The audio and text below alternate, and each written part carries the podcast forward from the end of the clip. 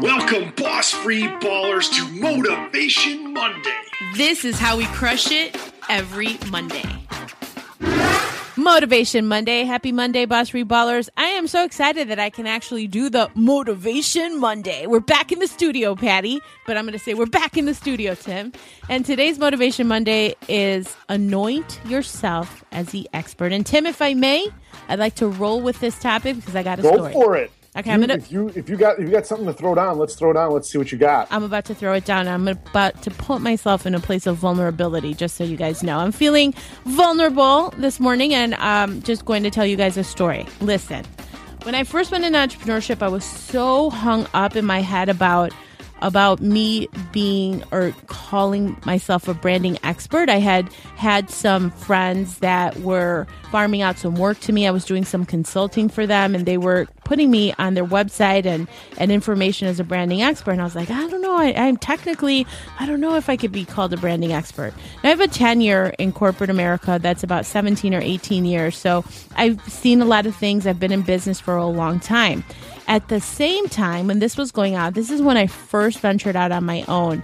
I saw this specific person who literally came out of nowhere and called herself a branding expert and just owned it, owned the title, owned her space, owned the way she marketed herself, and got the respect and just like literally said, I'm a branding expert.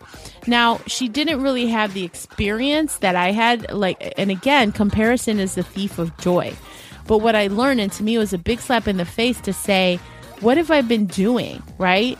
You just have to anoint yourself as the expert.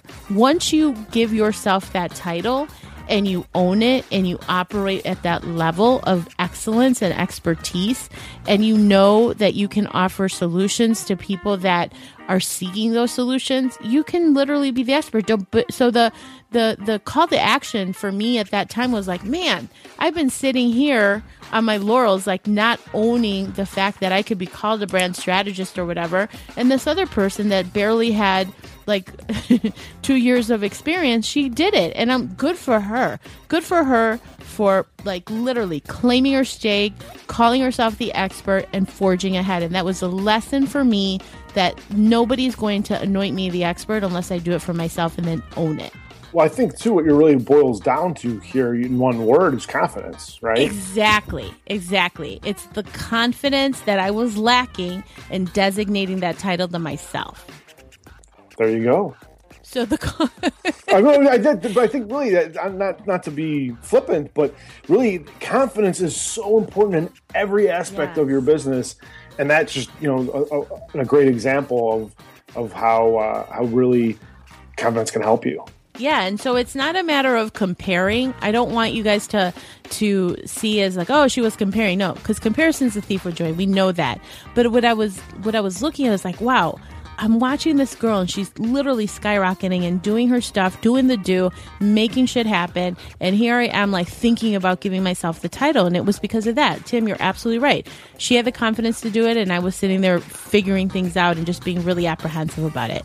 So the call to action, guys, is what can you do today to anoint yourself as the expert in your field, to really own that title and to move ahead in excellence, knowing that what you have to offer the marketplace is definitely a solution that people need, right? There you have it. That's it, guys.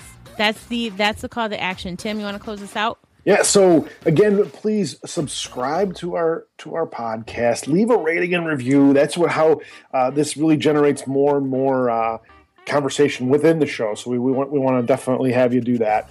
Uh, you can find us on facebook at the boss free dojo and you can find us on twitter and pinterest at at boss free society. Thank you guys for joining us this monday morning. We will see you on wednesday